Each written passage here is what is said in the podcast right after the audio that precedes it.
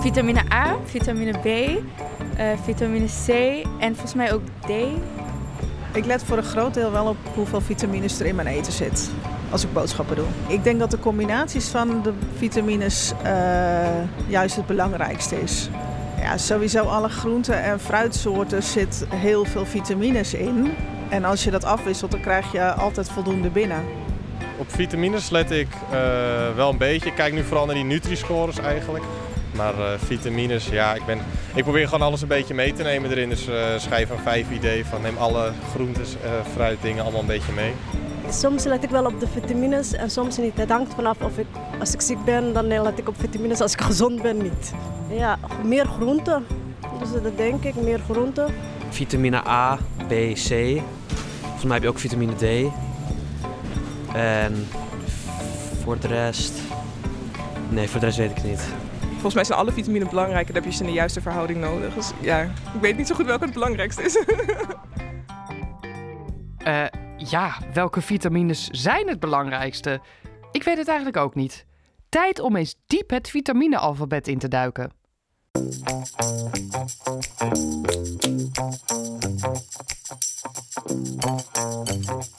Je luistert naar Beter Eten, een podcast van Albert Heijn. Ik ben Jora Rienstra. Ik ben programmamaker en ik hou van lekker eten. Nou, wel eten wat gezond is natuurlijk. Maar wat is gezond? Wat is niet gezond? Waar moet je op letten? Het is niet altijd even makkelijk om de juiste keuzes te maken. Daarom ga ik in deze podcast op zoek naar de mysteries van ons dagelijks eten. En dat doe ik samen met wetenschappers, chefkoks, diëtisten en andere experts. En zo probeer ik erachter te komen hoe het nou echt zit.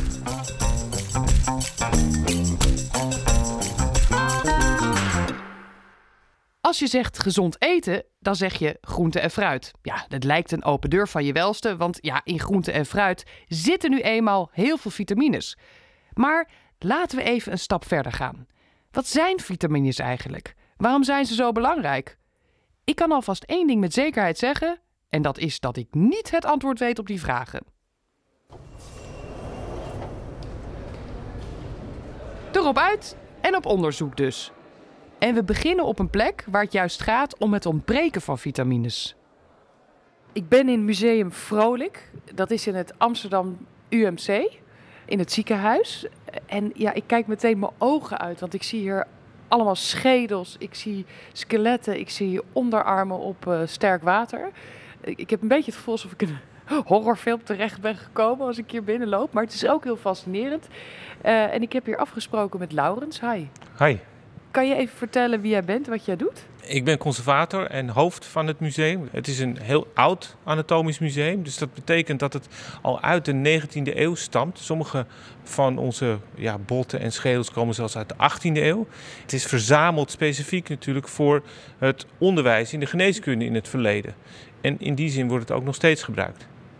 Ja, wij gaan het hebben over vitamines. Ja. Uh, ja, welke impact dat heeft op je lichaam, ook als je het niet neemt. Hoe je lichaam er dan uitziet of je skelet uiteindelijk.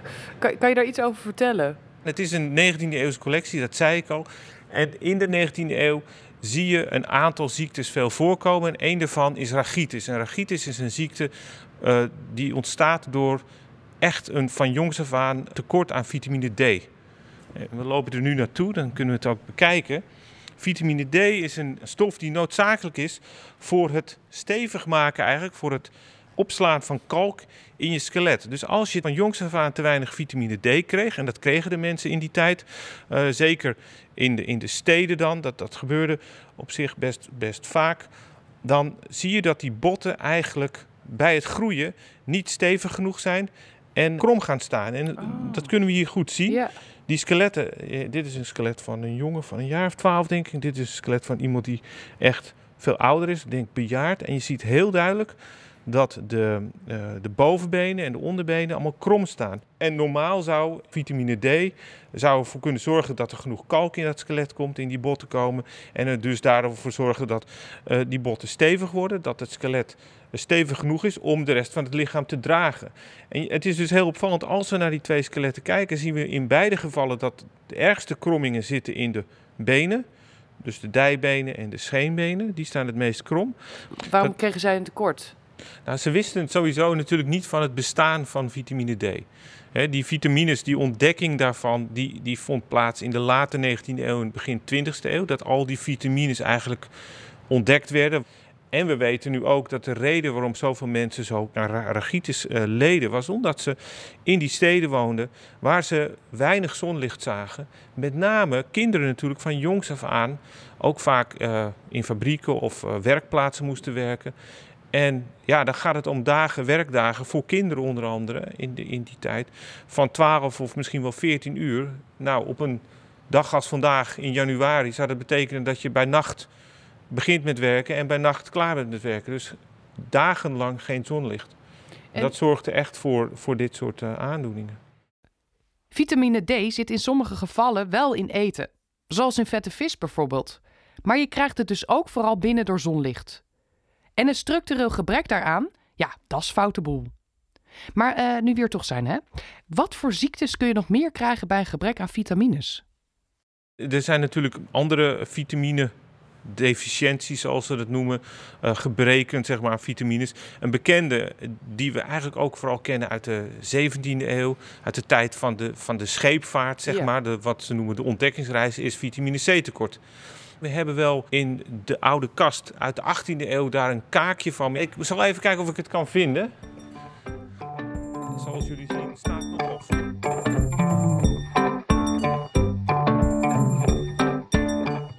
Scheurbuik. Ja, dat is natuurlijk een bekend voorbeeld van vitaminegebrek. Bloedend tandvlees, inwendige bloedingen, vergroeide botten. Ach, die arme zeelui. Gelukkig komt deze ziekte inmiddels niet meer voor. Maar nu even de technische kant. Waarom gaat het fout in ons lichaam als we geen vitamines binnenkrijgen? Nou, terwijl Laurens in een oude kast speurt naar een 18e eeuws kaakje, probeer ik daar antwoord op te vinden. Nou, vitamines behoren tot de micronutriënten, noemen ze. Dat zijn stofjes die we in kleine hoeveelheden nodig hebben om uh, te kunnen leven, om, ons, uh, ja, om te kunnen functioneren, voor onze weerstand, gewoon om te kunnen groeien ook. En als we ze niet hebben, loopt het gewoon spaak. Dus vergelijk, het met smeerolie in je motor. Als je het niet hebt, dan, uh, dan loopt de motor niet goed. Ik ben Renger Witkamp, ik ben hoogleraar Nutritional Biology, voedingsbiologie aan Wageningen Universiteit.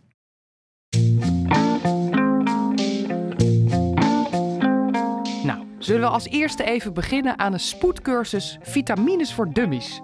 Ja, want hoeveel vitamines zijn er überhaupt? En waar komen ze vandaan? Er zijn totaal 13 vitamines. Nou, vitamines zitten in onze voeding. Hè. We moeten ze uit onze voeding halen. Een uitzondering is overigens vitamine D. Vitamine D maken we zelf in onze huid. Uh, vitamine D zit overigens ook wel in voeding, in vette voeding. Maar veel minder dan uh, dat we normaal in onze huid maken. De andere vitamines komen allemaal in onze voeding voor en dat varieert. We hebben bijvoorbeeld groente en fruit. Dat zijn bekende bronnen van vitamine C vooral, maar ook vaak van vitamine A. Uh, graanproducten zitten vaak de vitamine B's in. Gefermenteerde producten zitten bijvoorbeeld vitamine K in. Vitamine B12 zit in melk, melkproducten, vlees, eieren. Dus het wisselt een beetje waar ze in zitten. Wij zijn ontwikkeld voor een, ja, laten we zeggen, een omnivoor dieet. Dus wij kunnen bepaalde vitamines echt niet maken, dus die moeten we opnemen. Nou, vitamine C kunnen, zijn een van de weinige diersoorten die vitamine C niet zelf kunnen maken. Dus we hebben die groentes en fruit daarvoor nodig. Tegenwoordig gaan veel mensen gaan vegetarisch of veganistisch eten. En dan moet je wel een beetje opletten op je vitamine B12. Omdat het is toch wel zo dat wij kennelijk ontwikkeld zijn om dat vitamine B12 via de voeding binnen te krijgen. Voor de rest zijn vitamines de hoeveelheid die je per dag nodig hebt, kun je niet eens zien. Het is soms echt, uh, praat je over microgrammen, dat is 1 miljoenste gram. Uh, dus ja, je kan ze niet herkennen. Dus je, we moeten gewoon leren. Hè. We kunnen op de verpakking, als er sprake is tenminste van een verpakking, kun je op de verpakking zien van hoeveel vitamine zit erin. En het wordt vaak uitgedrukt ten opzichte van de ADH. Dat is de aanbevolen dagelijkse hoeveelheid. En daar heb je dus per dag 100% van nodig. En als er op de verpakking staat 100 gram van een bepaald product levert 50%, hè, dan zou je door het eten van die 100 gram al 50% van die ADH binnen hebben. En dan nog iets. Wat gebeurt er nu precies met vitamines als je bijvoorbeeld groente kookt of invriest? Met vitamines, vitamine C, en dan heb ik het eigenlijk alleen over C, die ontleedt. Dus die gaat wel weg. En daarom moet je niet te lang koken. Ik vroeger moest de bloemkool echt gewoon helemaal bijna pap zijn. En spruitjes ook. Terwijl tegenwoordig zeg maar, ja, we moeten een bite hebben. Nou ja, en kijk, het hangt een beetje van geval tot geval af. Maar als jij je spruitjes niet te lang kookt en je bloemkool niet te lang kookt, zit er nog steeds best wel veel vitamine in. In het algemeen kan je wel zeggen, als je kort kookt, dat de voedingswaarde beter bewaard blijft. Als je groente knapperiger is, dat het ook gezonder is. Ik wil niet zeggen dat als je nou het een keer te lang kookt, dat het dan meteen heel ongezond is. Het wordt niet ongezond, er zit gewoon net iets minder vitamine C in. Maar de meeste andere vitamines zitten er gewoon nog wel in. Je hebt natuurlijk ook uh, stomen en zo. En je hebt andere manieren van bereiding waar de groentes nog meer knapperiger blijven en ook lekkerder blijven. Zelfs in diepvriesgroenten zit best nog veel vitamine. Het is goed en lekker om vers te eten, maar uh, goede diepvriesproducten die snel zijn ingevroren, die zijn verder prima gezond. En wat wij in de voeding altijd zeggen is: het gaat om het totaal. Het gaat om een volledig gevarieerd dieet. En in het algemeen zeggen we dan van ja, het zogenaamde mediterrane dieet is het meest gezonde dieet wat we, wat we kennen op dit moment. En dat is een dieet met heel veel groente en fruit, met volkorenproducten, met uh, onverzadigde vetzuren, olijfolie, met wat vis erin. En dus het gaat er eigenlijk om dat je vooral gevarieerd eet, zodat je alle vitamines in een min of meer in een bepaalde balans, een bepaalde verhouding in je lichaam uh, binnenkrijgt. Ah, oké. Eén soort eten waarmee je alles binnenkrijgt wat je nodig hebt, dat bestaat dus niet. Terwijl ik toch stiekem hoopte dat uh, een dagelijkse volkoren pizza met tomaten, kaas en tonijn in een mediterraan dieet zou passen. Maar goed, gevarieerd eten dus. En dat klinkt ook best wel logisch natuurlijk. Zijn er daarnaast nog meer dingen waar ik op kan letten om zoveel mogelijk vitamines binnen te krijgen? Wij zeggen altijd van probeer zoveel mogelijk gebruik te maken van verse producten. daarom zeggen we eet zoveel mogelijk vers en onbewerkt. Gebruik zo min mogelijk zakjes en pakjes. Neem niet weg dat ik dat niet zo is dat ik nooit een zakje of een pakje, maar eigenlijk kan je wel zeggen is dat dingen die je moet binden, die waar sausjes, dat daar gewoon in het algemeen vrij veel suiker in zit, vrij veel smaakmakers, vrij veel zout ook, en dat die eigenlijk niet echt bijdragen aan de voedingswaarde. Dus een keertje een, uh, een pizzaatje halen is helemaal niet slecht. Het gaat erom dat je dagelijks zoveel mogelijk gezonde keuzes maakt. Ah, dus die tonijnpizza kan dus prima. Renger, je bent een held. En uh, patat? Gek genoeg zit in aardappel best wel veel vitamine C. Alleen bij aardappel hangt het heel erg van af hoe oud de aardappel is. Als je verse aardappels hebt, daar geldt wel, als je die met schil eet, heb je best wel heel gezond veel vitamine C. Alleen vroeger werden die aardappels heel lang opgeslagen in de kelders van mensen. En dan zag je het vitamine C-gehalte zag je afnemen.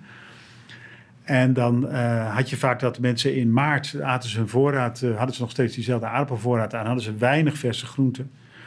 En dan kregen mensen vitamine C tekort. En dan kregen ze, werden ze wat moe, hè, de voorjaarsmoeheid. Hmm, interessant. Ja, het is dan wel geen scheurbuik, maar een gebrek aan energie omdat je niet genoeg vitamines binnenkrijgt. Nou, dat wil je natuurlijk niet. Het is natuurlijk een heel goed advies om uh, heel veel groente te eten. Eigenlijk zeggen we nog meer groente dan fruit. Waarom? Er is niks mis met fruit hoor. Maar als je fruit zit vaak wat meer suiker in.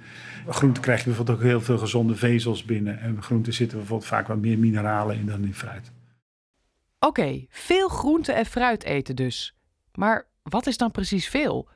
Het advies van het voedingscentrum is minimaal 250 gram per dag. En dat komt neer ongeveer op. Uh, even zoeken hoor. Vijf volle opscheplepels met groenten. Oh, dat is best wel flink. En dan blijft er ook niet zo heel veel ruimte meer over op mijn bord voor iets anders.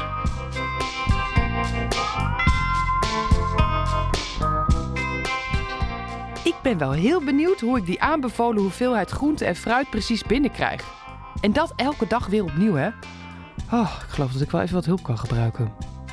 Ik ben dus Lena, Lena Omrani. Ik ben 25 jaar en ik kom uit Den Bosch. En ik focus me eigenlijk volledig op plantaardig eten en het delen daarvan. Dus tips geven, recepten delen en het eigenlijk heel toegankelijk maken voor anderen. En dat doe ik door middel van mijn... Lena speelde jarenlang hockey op topniveau en volgt een volledig plantaardig dieet. Nu heeft ze een populair foodblog, schrijft ze kookboeken en deelt ze al haar tips. Dus als er iemand is die zou moeten weten hoe je 250 gram groente binnenkrijgt, dan is het Lena wel. Toch? Ik eet zelf meer dan 250 gram groente per dag. En dat is meer dan de aanbevolen dagelijkse hoeveelheid. Nou, kijk aan. En hoe ik dat dan doe, ja, daar heb ik verschillende manieren voor. Door het al in mijn ontbijt te verwerken. Dus een voorbeeld van een dagmenu voor mij is uh, voor het ontbijt dus iets van een smoothie bowl bijvoorbeeld. Dan bestaat die vaak uit groente en fruit. Dus bijvoorbeeld bloemkool of uh, iets van spinazie. En dan doe ik er fruit bij zoals banaan, uh, diepvriesfruit. En dan de toppings bestaan meestal uit granola of iets van pittenzaden en noten. mijn lunch meestal ja, is het of iets van volkoren brood met zelfgemaakte hummus. En dan doe ik er altijd iets van gegrilde groenten op, geroosterde groenten. Of gewoon iets van spinazie of dat soort dingen.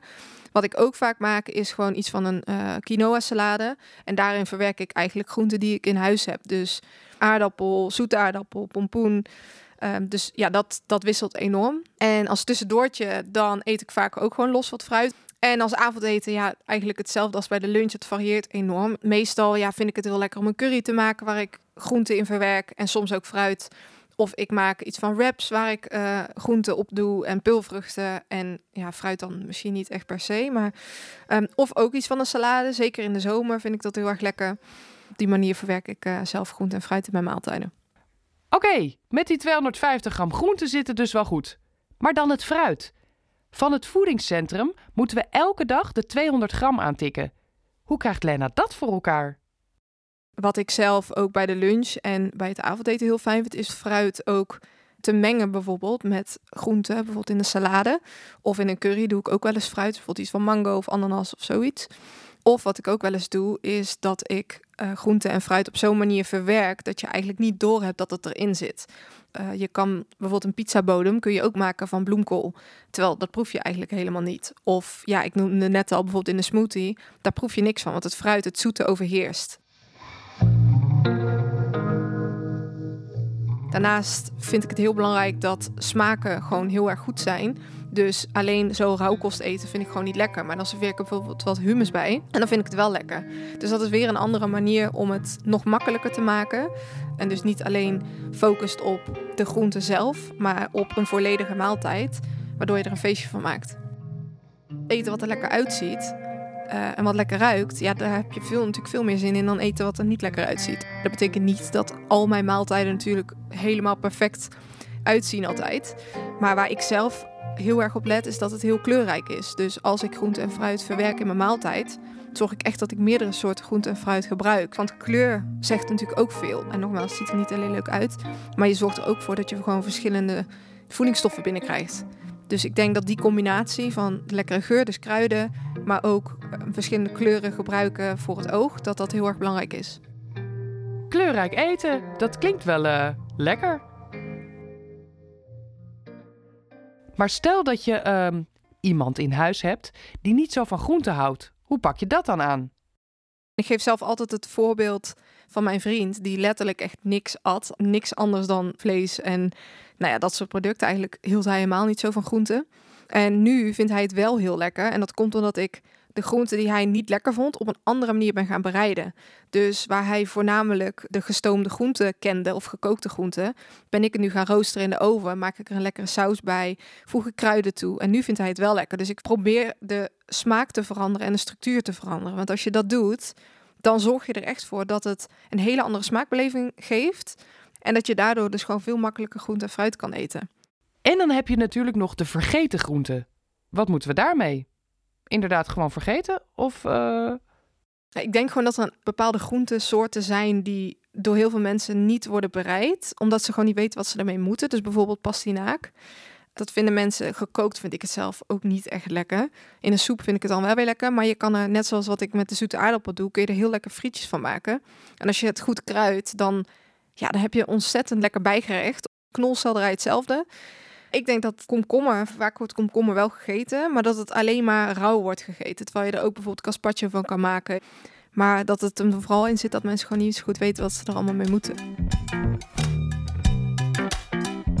Het is niet dat jij alles met groente en fruit binnen Want dan, het enige wat we dan zouden hoeven te eten is groente en fruit natuurlijk. Maar die balans en gevarieerd eten, dus ook pulvruchten, ook pittenzaden en noten, ook volkorenproducten. Um, ja, die heb je natuurlijk allemaal nodig. Dus daar, ja, dat is wel belangrijk, denk ik, om te onthouden. Nou, zolang je heel gevarieerd uh, eet en voldoende varieert tussen groente en fruit, dus ook verschillende kleuren, verschillende soorten groenten, verschillende soorten fruit, nou, dan krijg je echt die vitamine wel binnen. Nou, al die tips zou toch moeten lukken om de juiste hoeveelheid groente en fruit binnen te krijgen. Ja, kijk, ik ben zelf opgegroeid met het klassieke AVG'tje: aardappelen, vlees, groenten. Maar tegenwoordig koken we echt veel gevarieerder. En dat gaat ook steeds makkelijker. Want ja, voor wie scheurbuik wil voorkomen, valt er genoeg te kiezen.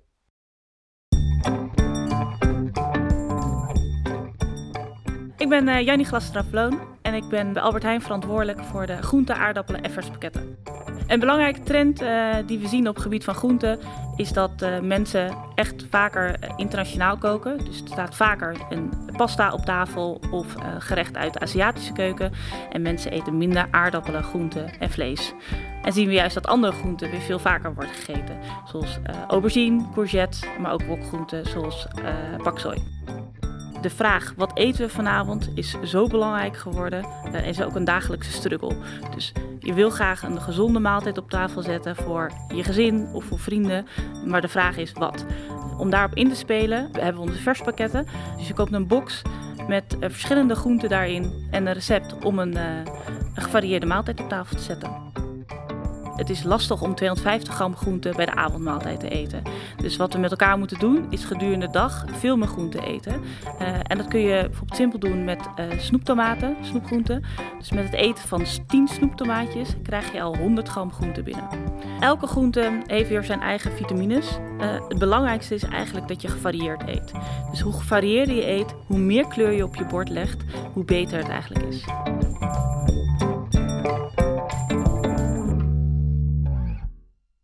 Gaan nog even terug naar Laurens van het Museum Vrolijk in Amsterdam. Want die was op zoek naar tastbaar bewijs om te laten zien wat er met mensen gebeurde die bij lange na de 250 gram groente niet haalden. De kast, zoals jullie zien, staat nogal vol. Uh, een typische ja, 18e eeuwse presentatie. Hieronder zien jullie allemaal potjes met van alles en nog wat. Aan ja, resultaten van ziekten zou je kunnen zeggen. En daarbij moet ergens een half kaakje liggen van iemand die aan scheurbuik leed. Want dat is de ziekte waar we het over hebben, het vitamine C tekort. Een ernstig gebrek zorgt ervoor dat je onder andere bloedend tandvlees krijgt en dat ook je tanden kunnen uitvallen. En ook allerlei andere aandoeningen kon je krijgen. Op zekere momenten wisten mensen in de 18e eeuw ja, dat het bijvoorbeeld het gebruik van, of tenminste het aan boord meenemen van bijvoorbeeld citroen, ervoor zorgde dat die zeelieden niet aan scheurbuik uh, gingen lijden. Dus ja, ook daarbij snapten mensen dat het om, om die voedingsstoffen ging. Die ervoor zorgden dat die ja, vitaminetekorten verdwenen. Maar ze wisten natuurlijk ook toen nog niet. Nou, ik heb die kaak gezien.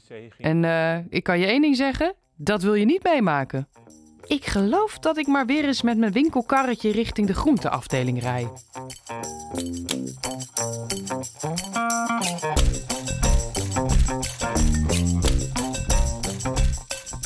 Leuk dat je luisterde naar Beter Eten, een podcast van Albert Heijn. Wil je nou meer weten over gezonde voeding? Op onze website vind je allemaal praktische tips, recepten en nog veel meer. Kijk op ah.nl/slash beter eten. En geen aflevering missen? Zorg dan dat je abonneert in je favoriete podcast-app.